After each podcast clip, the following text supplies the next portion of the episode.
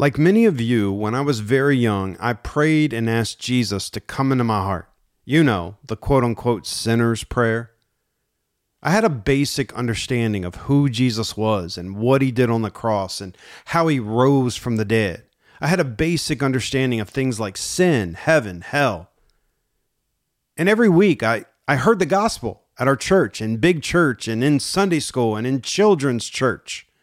And there was a, a heavy influence, even a pressure to ask Jesus into your heart so that you can be saved, so that you won't go to hell when you die. And so I did that. I asked Jesus into my heart. I didn't want to go to hell when I died. And then, like a week later, my parents wanted me to be baptized in the big church service, so I was. I was around four years old. I was very young. And then, right after that, my world got rocked. I mean, devastated. My mother got diagnosed with pancreatic cancer, and she died when I was five years old. Right after that, my father remarried a woman he should have never married. And I ended up growing up in a pretty dysfunctional and abusive home where I drifted further and further away from God. I was doing a lot of sinful things that I'm very ashamed of and I regret. As I entered high school, my inner man wasn't getting better, he was getting worse.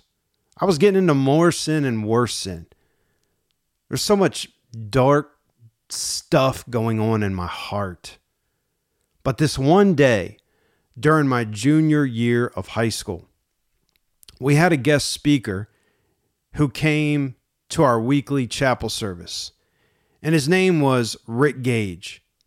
And God used Rick Gage and his message on that day to wake me up to the fact that even though I asked Jesus in my heart at a young age, and even though I kept asking Jesus in my heart thousands of times growing up, in case it didn't take, you know, the first time or the 800th time, and even though I'd been baptized twice, God used Rick Gage and his message to wake me up to the fact that I wasn't the real deal. I wasn't truly saved. My life didn't look anything like a Christian life should look. I didn't really care about God, the Bible, prayer, worship. I definitely didn't care about living holy. I didn't care about sharing my faith with lost people because they're going to die and go to hell and I need to go help them know God. I didn't care about that. I didn't care about loving others the way I love myself. You know, Christianity 101. I didn't care about that. I cared about me. That's it and that's all. My king was Jason. My Lord was Jason. My will, my desires, my pleasures, my gratification. Me, me, me. Me so selfie. You know what I'm saying? But on that day, in that chapel service, I'm telling you, God used evangelist Rick Gage to wake me up. I mean, God supernaturally drew me to himself. I had heard the gospel my whole life, hundreds, maybe thousands of times, but on that day it was different, man. There was something more going on than just another guy telling me who Jesus is and what he's done. God woke me up that day. And it was nothing that I sought after or wanted. It came out of nowhere. It was this inner pull, this this drawing to God inside of my heart. I knew God was directly speaking to me. The gospel wrecked my life on that day. But it also gave me a new life. On that day, dude, I became a new creation in Christ. And I began to genuinely follow Jesus as the Lord of my life. Now, did I do it perfectly? Dude, heck no. Of course not. I still don't. But I know this I'm not the man I used to be. Change has taken place. And I can't take the credit for that. It is God who began that good work in me on that day in that chapel service when Rick Gage was bringing that powerful message. And it is God who continues that work in me, and He will complete it. So, this guy, Rick Gage, he's always been a pretty special person to me. He didn't save me, Christ saved me. But Rick Gage was the one whom God used to bring the powerful truth of the gospel to me. He's the one whom God used to wake me up and show me that even though I prayed the sinner's prayer a thousand times, and even though I'd been baptized twice, even though I'd gone to church my whole life, even though I knew tons of Bible verses by heart, lots of theology, even though I attended a Christian high school, I was lost. I was spiritually dead before God. I was on my way to hell. I professed Jesus as Lord with my mouth. You know, like I said, yeah, I'm a Christian. But my life, man, that said something totally different. You want to know what my, my, my life said this Jason was Lord. His longings, his desires, his gratification, his glory, his will.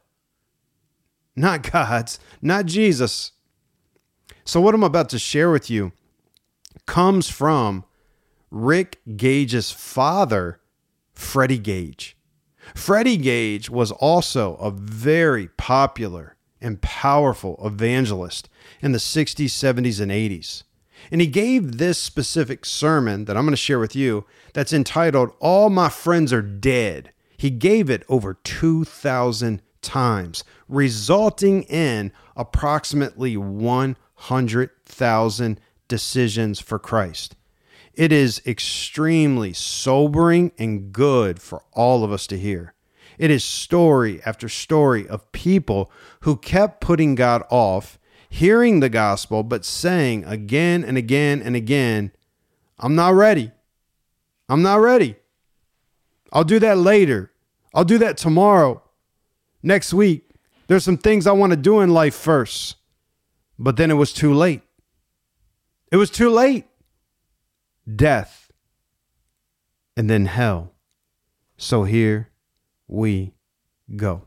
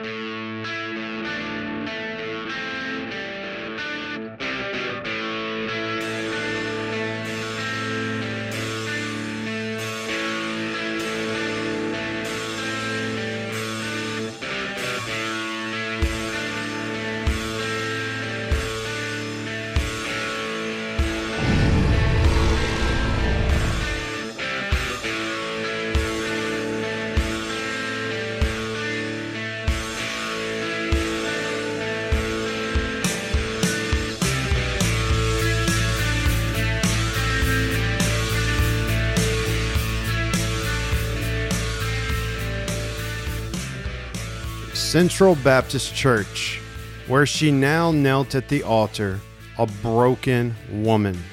We told her, You haven't committed the unpardonable sin. But she said, You don't understand. I've murdered three innocent unborn babies. God will forgive you, I insisted. He will change your life. Jesus Christ will set you free. Tragically, we never convinced her. She left the church without Christ in her heart. A few weeks later, we received a newspaper clipping which said that she had gone to a third rate motel, taken a pistol, put it to her head, and blew her brains out. Her father was a millionaire, but it just wasn't enough to keep her satisfied. Sin. Sin. It always thrills at first and then it kills.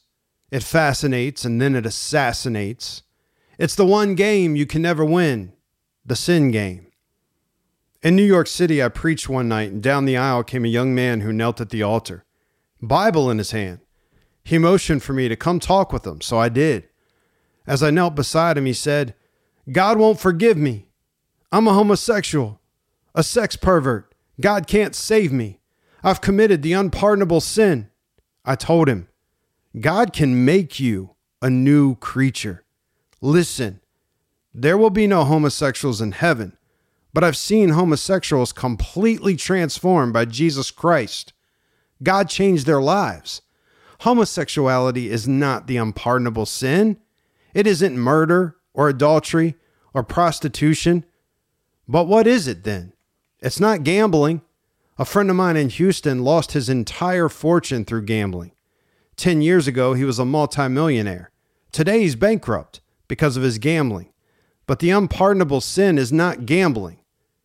Jesus declared that there is a sin you can commit for which you can never be forgiven. He said it is possible to commit a sin that cannot be pardoned in this world or in the world to come. The mere thought makes me shudder. It makes cold sweat break out on my body. It brings before my vision screaming, damned men and women. I can see their horrified faces and the hopeless condition of their souls. I can see something of what Jesus meant when he said, They shall never be forgiven.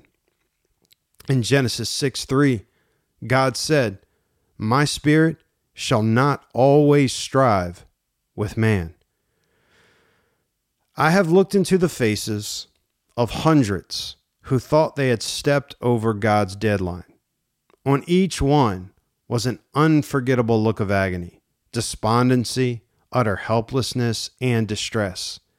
It is the most tragic sight I have ever imagined seeing and I've seen hundreds doomed by the unpardonable sin. You know, we call things unpardonable because we judge them from human standpoint. These same things, when looked at through God's eyes of infinite mercy and love, are not unpardonable at all. They fall well within the great scope of His mercy and grace. But there comes a time when God says, I've had enough. God is a God of love, and he is a God of patience. But the Apostle Paul spoke of a man that God had, quote unquote, given up.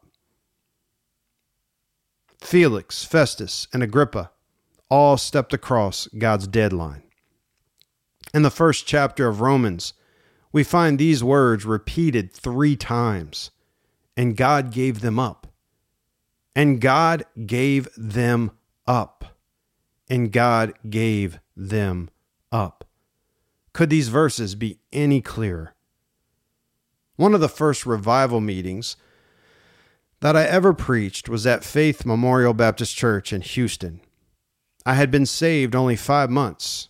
I remember walking onto the platform to preach and seeing how people had filled the building. Some had come to the church as early as 5:30 p.m., and still there were people who could not get into the auditorium. When I walked into that service, I felt the power of the Holy Spirit. I sat down and I said to the pastor, Hey, look, there's one of my friends. His name was Donnie Patton, and sitting next to him was a young girl named Patricia, whom we called Patty. I noticed in the balcony there were other friends of mine from the streets. They had come to hear me preach. I preached my heart out that night. When the invitation was given, I walked to the back of the building. I took hold of Donnie's hand. He was shaking because of the tremendous conviction he felt from God. I said, Donnie, man, Donnie, give your heart to Jesus. But he kept holding on to the back of the seat and simply said, I'm not ready. I looked over at Patty and I asked, Will you give your heart to Jesus? She said, I will if Donnie will. But Donnie just said, Man, I'm not ready. How many times have I heard the words, I'm not ready? Probably thousands. How many times have you said them? Listen, the truth is that we have to be ready to meet God. We have no choice. I was staying the night in the home of a high school principal. I told him Donnie had been in the service, and he said, Yeah, I know.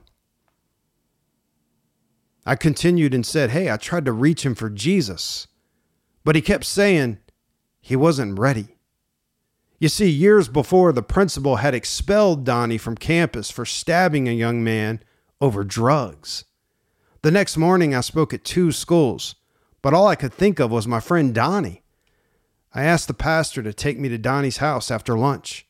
That afternoon, I walked up the steps, I knocked on the door, and Donnie's mom, Mrs. Patton, came to the door.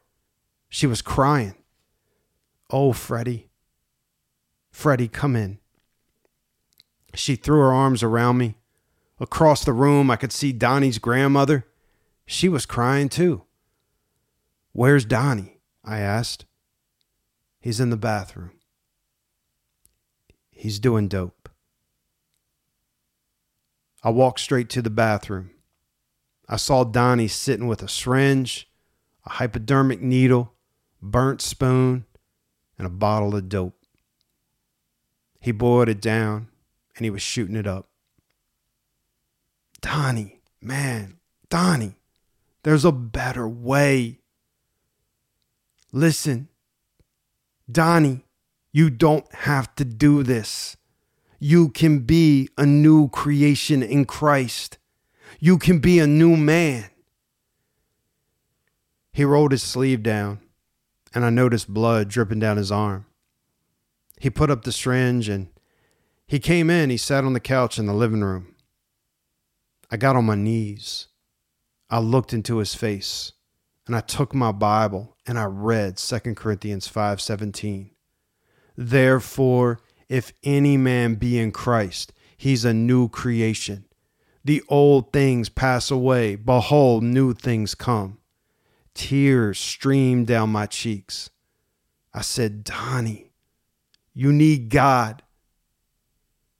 He looked at me and said, I'm coming to the church meeting tonight. I got over 40 people committed to come with me, but I'm not ready. I'm not ready to turn my life over to God yet. Donnie had been running drugs illegally for some time, and he fully believed that he was trapped. He thought that there was no way out for him. And that night, Donnie was true to his word. He brought about 40 young people with him, including the 23 year old daughter of a prominent law enforcement officer. She was a drug addict I preached with everything I had that night. Many of the young people came to Christ, including one young man who is now pastoring a Baptist church in Houston. After the sermon, I walked back to Donnie once again. I grabbed his hand, but he just said, I'm not ready. I'm not ready. I could really feel the power of God and the anointing of the Holy Spirit upon that service. But Donnie stayed in his seat and he just kept saying, I'm not ready. I'm not ready. He left the service without Christ. The pastor ended up baptizing 144 people following that revival. But Donnie wasn't one of them. I closed that meeting on Sunday afternoon, and then I flew to Waco, Texas to begin another revival at the Emmanuel Baptist Church. And that night, a young man, an all American from Baylor University, he got right with God. Another young man, who is a well known evangelist today, recommitted his life to God. But somehow, my mind was not on that meeting.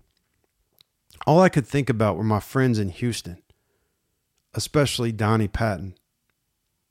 On Tuesday morning, the pastor told me I had an emergency telephone call from Houston. At the other end of the line was Donnie's mom, Mrs. Patton, and she was crying. Donnie was found at four this morning by my brother in the city park, she said. He was slumped over the steering wheel of an automobile. The front page of the Houston Chronicle read Son dies, mom mourns, pusher goes free. Mrs. Patton asked if I would preach Donnie's funeral. So I flew back to Houston.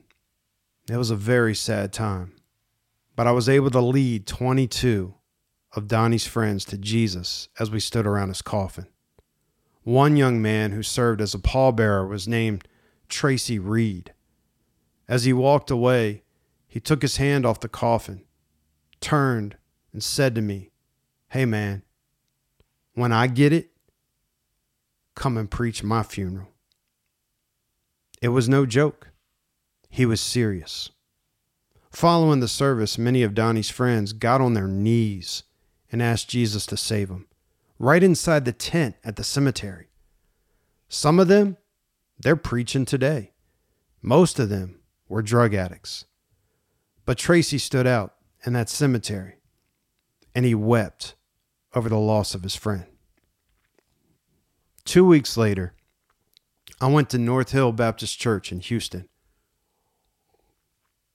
And as I looked out into the audience, I saw Tracy Reed with a young girl named Jenny Wynn, who had also been one of my friends. Sitting on the other side of Tracy was his attorney, a prominent Houston lawyer. Again, I preached with everything I had. At the invitation, the pastor was counseling some people who had responded to God's call. I told him that one of my friends was in the back of the church, and I asked if he would go talk with him about Jesus. As I watched him share the gospel with Tracy, I could see Tracy shaking his head and just saying, I'm not ready. I'm not ready.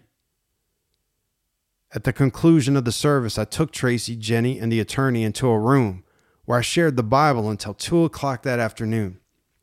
But all the while, Tracy just kept saying, I'm not ready, man. I'm just not ready. Tracy was a panderer, or what's called a pimp, and he was into drugs. And Jenny, Jenny was a prostitute. Over and over he said, Not today, not today. I'm not ready. Have you ever said those words to God, the creator of the universe? God who spoke the world into existence, who put the sun and the moon and the stars into the sky? God who gives you air to breathe, who at this very moment is giving you life? Have you ever told this great God, I'm not ready? The very fact that your heart is pumping blood is only because of God's mercies. Maybe like Tracy, you've told God you aren't ready yet. Maybe you've said something like this God, when I've done my thing, when I've sown my wild oats, then I'll be saved. But my friend, it doesn't work that way. You can come to God only when the Holy Spirit draws you. The Bible says in John 6:44, "No man can come to me except the Father which hath sent me draws him." A few days later, Tracy Reed walked across the lot of the Sanders Ford Company on the Gulf Freeway to Galveston. A young man named Fred Dunlap jumped out of a pickup truck with a sawed off shotgun and he shot Tracy in the back of the head. He literally blew his head off. Fred Dunlap is now serving a life sentence in the Huntsville State Penitentiary. I preached Tracy's funeral I kept the promise I made to him. The headlines of the Houston Press told the tragic story of Tracy Reed. And I kept hearing him say, I'm just not ready yet. Another man by the name of Benny Lyles attended Tracy's funeral. Benny and I went to school together as kids. I begged Benny to give his heart and life to Christ. In a high school auditorium in Texas City, I was preaching and my heart became so burdened. That night, a reporter from the Galveston Daily had come to the service to interview me, but I had forgotten all about it. I was supposed to speak to the young people on a special service at the First Baptist Church, but I forgot about that too. All I could think about was my friend Benny Lyles. I wanted to win him to Jesus. I tried so hard to win him to the Lord. I gave him a new Bible and I wrote in the front of it, The Bible will keep you from sin, or sin will keep you from the Bible. I heard an evangelist say that, and I firmly believed it. Benny told me, I'm coming back Saturday night to hear you tell your life story. When he went home, he told his mother, who was a member of the Calvary Baptist Church in Houston, Saturday night, I want you to go to Texas City with me. I want to hear Freddie Gage. He's going to tell his life story. His mother was thrilled. Benny got their family Bible and they read it together. He had been in all kinds of trouble with drugs. He was a pimp and he lived in sin for years. Now his mother thought there was hope. For the first time, there's hope. She told the people in her church that Benny was going to the revival meeting. She called the pastor and asked him to pray that God would speak to Benny's heart. Saturday night came, and Benny's mother waited for him to show up. She waited, she waited, she waited. And then the news came that her son had been found in a lounge. Benny had pulled a switchblade knife on a young man and stabbed him. The bartender went to the cash register, got his pistol, and he shot Benny three times in the head. Benny dropped to the floor and he died in a puddle of blood. Now it was too late for Benny. Galatians 6 7 says, Do not be deceived.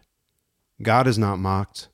For whatever a man soweth, that shall he also reap. I preached Benny's funeral with the help of a young evangelist named James Robison. A lady sang the song, If I Could Live My Life Over, and I felt totally broken. I had known Benny for years, but now he was gone. I firmly believe he waited too long and stepped across God's deadline. I believe God gave him up to sin, and finally, he took Benny's life. Tracy's friend, Jenny Wynn, died a few weeks later in a car wreck near Galveston. She was the same young lady who said, I'll go if Tracy goes. She flipped a Corvette over and had the right side of her face totally torn off. She had been high on drugs and booze. When I arrived, I asked the funeral director if I could see Jenny. He opened the coffin lid, and I saw that her hair was pulled all over her face because the entire right side of her face was completely gone. Jenny had been one of the most beautiful girls I had ever known. Her appearance was so bad after that wreck that the coffin remained closed during the funeral. A joint, some more drugs, a little booze, it took her life. You can't beat the sin game. The Bible says in Romans 6:23, "The wages of sin is death, but the gift of God is eternal life through Jesus Christ our Lord." And again, in Ezekiel 18:4, the Bible says, "The soul who sins will die." I will never forget Jenny's little 9-year-old daughter asking me at the cemetery, Freddie, did my mommy go to heaven? Some of you are going to have friends and family who ask that same question concerning you Did you go to heaven? Dear friend, the only way you will ever go to heaven is to come by the way of the cross. You have to come to Christ. You have to come to that quote unquote fountain filled with blood drawn from Emmanuel's veins, and sinners plunge beneath the flood lose all their guilty stains. Who are you to tell God you're not ready to commit your life to Him? There are some of you whom God has been calling because of a praying mother or a praying friend. He's been calling you through a Christian at the office where you work. He's been calling you through your pastor. He's been calling you through gospel preachers on television. He's been calling you through some great church. He's been calling you from your sick bed, from the hospital, from an automobile wreck, or from a motorcycle accident. He's been calling you while you watch Billy Graham one night in a hotel room. He's been calling you through a Gideon Bible or some gospel tract that someone gave you. He's been calling you through a sermon that you heard on the radio. There's hardly a person in this society who hasn't had an opportunity at some point to be saved. Remember the passage in Proverbs chapter 1, verses 24 through 29, where God says, Because I have called and you refused, I have stretched out my hand and no man regarded. But you have set at naught all my counsel, and would have none of my reproof. I also will laugh at your calamity. I will mock when your fear cometh. When your fear cometh as desolation, and your destruction cometh as a whirlwind, then shall they call upon me, but I will not answer. They shall seek me early, but they shall not find me. For they hated knowledge, and did not choose the fear of the Lord. The Bible says there's a deadline. I understand that if you take a piece of clay and you keep working with it, eventually it just becomes hard and unmanageable. Are you like that? Hardened to the gospel? I'm told after a man reaches the age of 30, he has one chance in a thousand to come to Christ. Somehow it doesn't seem that important to him anymore. Recently in Indianapolis, Indiana, a lady who was 100 years old was saved in a crusade where I was preaching. She was an exception. God has let me see half a million people walk the aisle to make some kind of decision for God, and a quarter of a million people accept Jesus into their hearts. But I've seen only a few people with gray hair come forward. For some of you, there was a time when you went to church and sobbed openly over your soul. But nothing moves you anymore. Some of you, you can't even cry at a funeral. There are some of you that God is speaking to for the last time. If you don't give Him your life now, you will never be saved. You may be a church member somewhere, but that doesn't matter. The new birth is a matter of surrendering your heart, mind, and body completely to God. We recently had a revival meeting in our church where Pastor Bailey Smith preached. In that revival meeting, two Baptist preachers were saved. Over 200 church members were saved. Deacons were saved.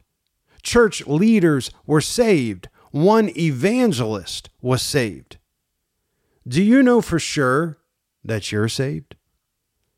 You can commit the unpardonable sin of rejecting Christ just as easily while singing in the choir at your church as you can while sitting on a bar stool. You may be the most faithful member of your church and still be on your way to hell because you never gave your heart to the Lord. I believe the night God spoke to me, He spoke for the last time. I believe there would have been no tomorrow for me if I hadn't accepted Jesus that night. Three times, God told Jeremiah not to pray for certain people because there was no hope for them. Concerning Ephraim, he said Ephraim is joined to idols. God gave him up to his own sin. Do you love the idols of this world more than you love God? Suppose God should say, Leave that person alone, conscience. Leave him alone, Holy Spirit. He's not going to repent and turn to me. Leave him alone. Do you know what is keeping you from God right now? It isn't the hypocrite you see in the church, it's sin.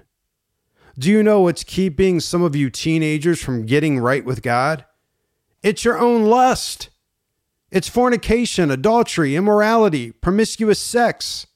You love sex more than you love Jesus Christ. You love booze more than you love Jesus. And if you continue, one of these days, God is going to say, You joined yourself to passion, to lust, to sin. Some of you are saying, after I've done my thing, I'll become a Christian. It doesn't work that way. You only come when God speaks or you never come. John 6:44 says, "No man can come to me except the Father which hath sent me draw him." Then John 12:39 says, "Therefore they could not believe. Therefore they could not believe. They had sinned away their day of grace. There are many of you who have made promise after promise to God, but actually all you've done is lie to God. In Acts chapter 5, Ananias and Sapphira lied and God killed them on the spot. In 1 Corinthians 5 5, Paul said, Deliver such a one over to the devil for the destruction of the flesh. In 1 John 5 16, it says, There is a sin unto death. And in Hosea 13 9, it states, Thou hast destroyed thyself. That is exactly what some of you are doing. If we could show on a screen what some of you teenagers have done in the last three Saturday nights in the back of your cars, you would be ashamed. And some of you even carry a Bible under your arm. But in reality, all you have become are religious con artists. You don't have to live that way. Don't let religion keep you from a relationship with the Savior. Don't use the church. Get right with God now. Some of you listening to this may be standing in the way of other people who want to get right with God. If you would commit your life to Him, many others would give their hearts to Jesus too. The whole church could come and square things with Almighty God if you were willing to come first. At a large church in Houston, a young girl named Cynthia handed me a note from the choir. It said, Freddie, my brother's in the service tonight. He's a friend of yours. He's come to hear you preach. I preached about hell that night. And when the invitation was given, I spotted Jack Long in the back. There were two more of my friends there also. One was Fred Chambliss, and the other boy was Bobby Sutherland. I walked to the back of the auditorium and I put my arms around them. They were shaking under God's conviction. I said, Man, give your hearts to Jesus. Give your hearts to Jesus. But Fred shook his head and muttered, I'm not ready. I looked over at Bobby and said, Bobby, will you give your heart to God? But he said, Not tonight. Not tonight. But, but I'll be back. I slipped out the side door of the church and met them. It had been sleeting and it was a very cold night. Fred was driving a brand new hardtop Oldsmobile. I got in the front seat and I asked where they were going.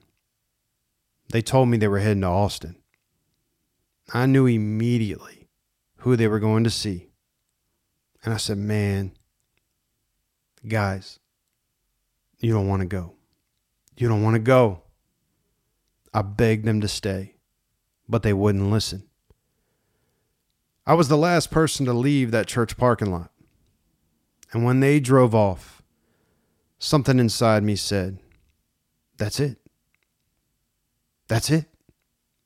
You're never going to see them again. Fred and Bobby just stepped across the deadline. It broke my heart. Well, they went to Austin and they lived three nights in sin. But as they were coming back on Saturday night, they came to a curve in the road. They were doing about 80 to 100 miles per hour. A lady testified at the inquest that they were driving on the wrong side of the highway. They missed the curve right outside of Austin, and they hit a big oak tree. Fred was thrown from the car and ripped apart. Bobby was pinned in the wreckage. Pinned in the wreckage. His mind was blown on drugs and alcohol. It took five and a half hours to get him out of the car. I preached both of their funerals, closed coffins, one on the right, one on the left. As I stood to preach, John's mother came and fell on the coffin. She knocked off all the roses. She began to scream, My baby's in hell. My baby's in hell. I wanted to tell her, He didn't have to go to hell, Mrs. Sutherland. He chose to go to hell. He chose sin, sex, drugs, and alcohol. He chose to go with the devil instead of Jesus. Later, I was preaching near Houston at the First Baptist Church in Pasadena, and one of my friends named Joey came. We had grown up together.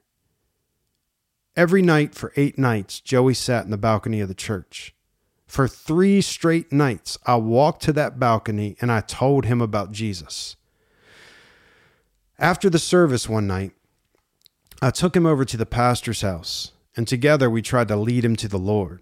He was only 26 years old, but already he was driving a new Cadillac and he had these great looking alligator shoes and fancy clothes. I begged him to give his life to God. After the service, Joey went by to see his mother and told her, I'm going to get religion. But he didn't understand that he didn't need religion. He needed to give his life to Jesus. He already had religion. He belonged to a Catholic church. The last night of the crusade, we saw over 200 people saved in one service alone. Joey stood in the back, sobbing. My wife went back there and pleaded with him to give his life to God. She said that he had a Bible in his hand. He almost tore it up from being under such conviction. She said that sweat just poured from his body. A local pastor and I stood before a judge in Houston a few weeks later. He was about to send Joey to the penitentiary. The pastor knew the judge and helped convince him to put Joey on 10 years probation instead. Joey made a lot of promises during that time, but he never gave his heart to Jesus.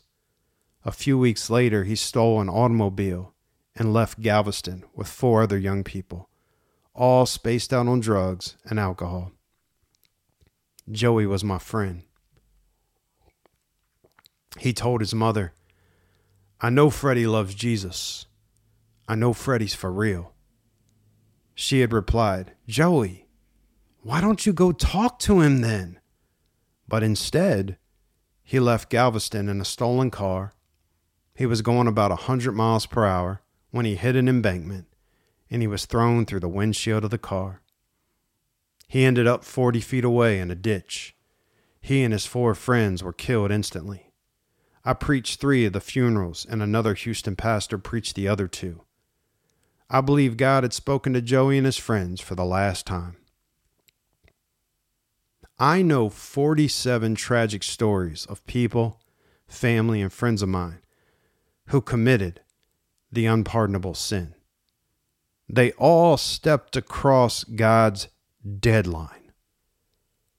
I tried to reach my 24 year old cousin Dean for God. He was hooked on drugs and was a compulsive thief. He stole everything he could get his hands on just so he could pawn it later. I called a well known preacher once and I said, Sir, I have a relative who's hooked on drugs. I've carried him all over the country and preached to him constantly. I even took him to hear Billy Graham every night at the Astrodome. Every night. But he would always say, I'm not ready. Listen, I believe he would come to your church if you would give him a job. Maybe your men in the church could could, you know, pray him to God. Well, my cousin did go to that church, and they did give him a job. The men there began to pray with him and tried to help him. But he just used that church. He conned them out of money again and again. Finally, he moved back to Houston. Late one night, my uncle said, Freddie, Dean is dead. They found him less than an hour ago. Someone pitched him out of a moving car at the uh, Houston waterfront. They just tossed him out. Apparently, he had overdosed on drugs, and the, the pushers, the addicts, man, they, they just threw his body out. He hit the pavement, then he hit the curb, and Freddie,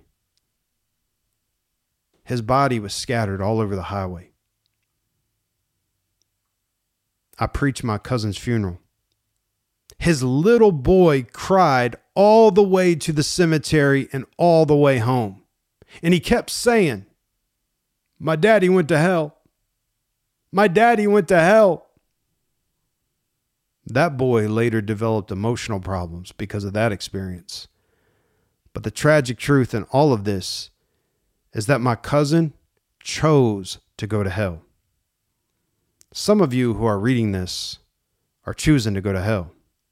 And one day, God is going to say, That's enough. If that time should come, it will only be because you kept turning your back on God, not because He didn't love you or reach out to you. My grandfather helped raise me when I was growing up. My parents were divorced when I was five, and until I was 17, I lived with my grandfather. I practically worshiped him. I called him Big Fred. He owned a beer tavern in Houston called Fred's Place. It was actually a dive. When I got saved, I led many people in his tavern to Jesus, including my grandmother. In fact, I baptized her. I also won my mother to the Lord and my stepfather. I led all three of my half sisters to Christ, 28 members of my family in all. We used to go to Big Fred's bar and tell the customers about Jesus night and day. But we never could convince my grandfather to give his heart to the Lord. We sent many dedicated Christians to see him. We sent evangelists and preachers. I wrote him letters. I called him on the phone like late at night, burdened for his soul, but he wouldn't talk to me. We gave him a Bible, we gave him tracts. We tried to get him to watch gospel television shows, but he never tuned in. We tried to get him to listen to Christian radio programs, but he wouldn't. Not even when I was on a radio program. He just wouldn't listen. The Lord allowed me to preach over 200 revival meetings in South Texas. But Big Fred, he never came out. Not one time. I could never understand it. I was preaching in Tulsa, Oklahoma, when my wife called and she said, Freddie, Big Fred has had a stroke and he's dying. I had several places where I was supposed to speak the next day, but I knew I had to get back to Houston as soon as possible. My grandfather's dying and going to hell, I told the preacher. I got to go back before it's too late. When I arrived in Houston, my wife took me straight to the hospital I got off the elevator on the fifth floor and I heard my grandfather screaming, The devil's coming. The devil's coming. Out in the hall, the doctors were talking with members of the family. Freddie, he's only got a few hours to live. I wouldn't disturb him, one doctor told me. But he's going to die and go to hell, I said. May I talk with him by myself? The atmosphere was so oppressive in that room. It felt like the devil himself was there. As my grandfather screamed, I began to quote scriptures about the blood of Jesus. All of a sudden, he became totally alert and started to calm down. Big Fred, I said, what has kept you from Jesus all these years? I gotta know. I gotta know. He looked at me and replied, Many years ago, when I lived in Omaha, Nebraska, a preacher came and preached for six weeks in the tabernacle. I was running liquor illegally in those days, and for six weeks I felt God drawing me to Him. But I always said, I'm not ready. I'm not ready to give my life yet. There's too much I want to do. My grandfather had heard a lot of preaching, and he knew the Bible. He could always quote scriptures, but he wasn't interested in getting saved. He told me that on the last night of the meeting, as he walked out, he felt the Holy Spirit leave him. I turned back on God for the last time. I knew He was going to leave me alone after that. That's what He said. I turned my back on God for the last time. I knew He was leaving me alone after that. Five hours later, I watched my grandfather die, one of the most horrible deaths I've ever witnessed. I watched him die without God and slip into hell for all of eternity. I knew that he had chosen to go to hell. What a needless tragedy. The man who introduced me to my wife was a man named Sonny. We'd grown up on the streets together and were inseparable. He was both handsome and dynamic. When I got saved, I wanted Sonny saved too. My conversion made all the Houston newspapers and told of my efforts to lead others to Jesus. Sonny and I were close friends, and I wanted him to get saved like I had. His father was a Houston detective, but Sonny had been arrested 22 times. I talked to him about God every chance I got. One day, I took him with me on a plane to Texarkana, and I thought, Sonny's going to get saved, man. He's going to join my team. I just knew he was going to give his life to Jesus. But he didn't. He only cried and said, I'm not ready yet. He came for eight nights to hear me preach, but he never gave his heart to the Lord. He just said, I'm not ready yet. Later, 34 Baptist churches sponsored a tent crusade, which was attended by 3,000 to 4,000 people every night. One night, a pastor told me that Sonny was in the audience somewhere in the back. I spotted him and preached my heart out, hoping and praying he would accept Christ. His wife had divorced him and taken their two precious little girls with her. Now Sonny was totally alone. I walked to the back of that tent, grabbed his hand, and said, Sonny, this is it, man. God's told me if you don't get right with Him tonight, you're never going to do it. I stood there and I begged him to get right with God. He smiled, but I noticed he was bent over in the chair, and I asked, What's the matter? He told me after the service he had just gotten out of the hospital. It took 168 stitches to sew up a stab wound he had received in a nightclub brawl. Sonny, man, what is God going to have to do? I asked. We talked until four o'clock that morning, but all he said was, I'll be back. I'm coming Sunday morning. That Friday night, immediately after midnight, I received a telephone call. It was his sister Marjorie. She was crying. Freddie, Sonny's been shot. He's dying and he's calling for you. He had five bullet holes in him. He had been driving a new Cadillac, and he had 29 $100 bills stuffed in his front pocket. He'd been a pimp, and he thought he had everything he ever wanted. When I got to the hospital, detectives, news reporters, and television cameras were there. I walked into the room and saw his mother. The doctors were pumping blood into his body. He was barely conscious. Sonny, you're going to live, his mother kept saying. You're going to live. You're going to be a preacher. But Sonny just looked at me and said, Man, if you play, you pay. If you play, you pay. If you try acid and smack, you never come back. If you play, you pay.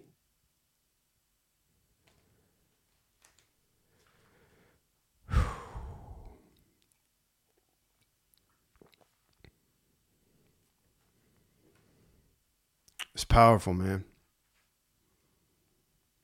It's a powerful sermon. It's powerful that each one of those people, each one of those stories is is true. It's a true story. It's not make believe. That's not fiction, man. We're going to talk more about this on upcoming episodes. This subject of how do we know our salvation is real? How do you know that you're really saved? You know, there are some biblical tests that we can take to examine ourselves. And I'll be sharing those with you on the next episode. Maybe two, maybe three. I don't know. Right now, think seriously about what you've just heard. Are you saved? What are you waiting for? Are you going to say, not right now, later, tomorrow? I need some more time, some things I want to do. Really? Don't wait. Don't put this off. Today is the day of salvation. Jesus Christ is Lord, and He's calling to you. He's knocking at your heart's door. He's saying, Quit playing games with me. Open up. Let me in. Surrender your heart, your mind, and your body to me. Follow me. I died for you on the cross. I shed my blood to cleanse your sins. I rose from the dead on the third day. I am the way. I am the truth. I am the life. No one comes to the Father but by me. He's saying that. He's saying, Believe on me, and you will not perish. You'll have eternal life. Don't blow off God's word. You don't know when you meet your deadline, when it's just too late. He's done. Think seriously about what you've just heard. And then for you, if you're a Christian, you're like, man, I know, I know I am saved. I know that, I know that God really does live in me. Then let me ask you is there someone you know who needs to be saved that you're supposed to be the one who's praying for them and trying to reach them? Then go do it. Go after them. I've tried, they didn't listen, and I've prayed for years, and it just seems like nothing's happening. I relate. I have loved ones just like that. I'm praying, I'm praying, I'm praying. When, God? When are you going to wake them up? When are you going to draw them to yourself? It's like I'm talking to a rock. But I'm not going to stop. I'm going to keep trying, going to keep praying. I'm going to speak the truth. I'm going to speak it in love. And I'm asking God to show me when is the right time to speak, when's the right time to just be quiet and love that person. Hey guys, in case you forgot, right now, today, people die and go to hell, and they never get out. It's happening every single day. Wake up.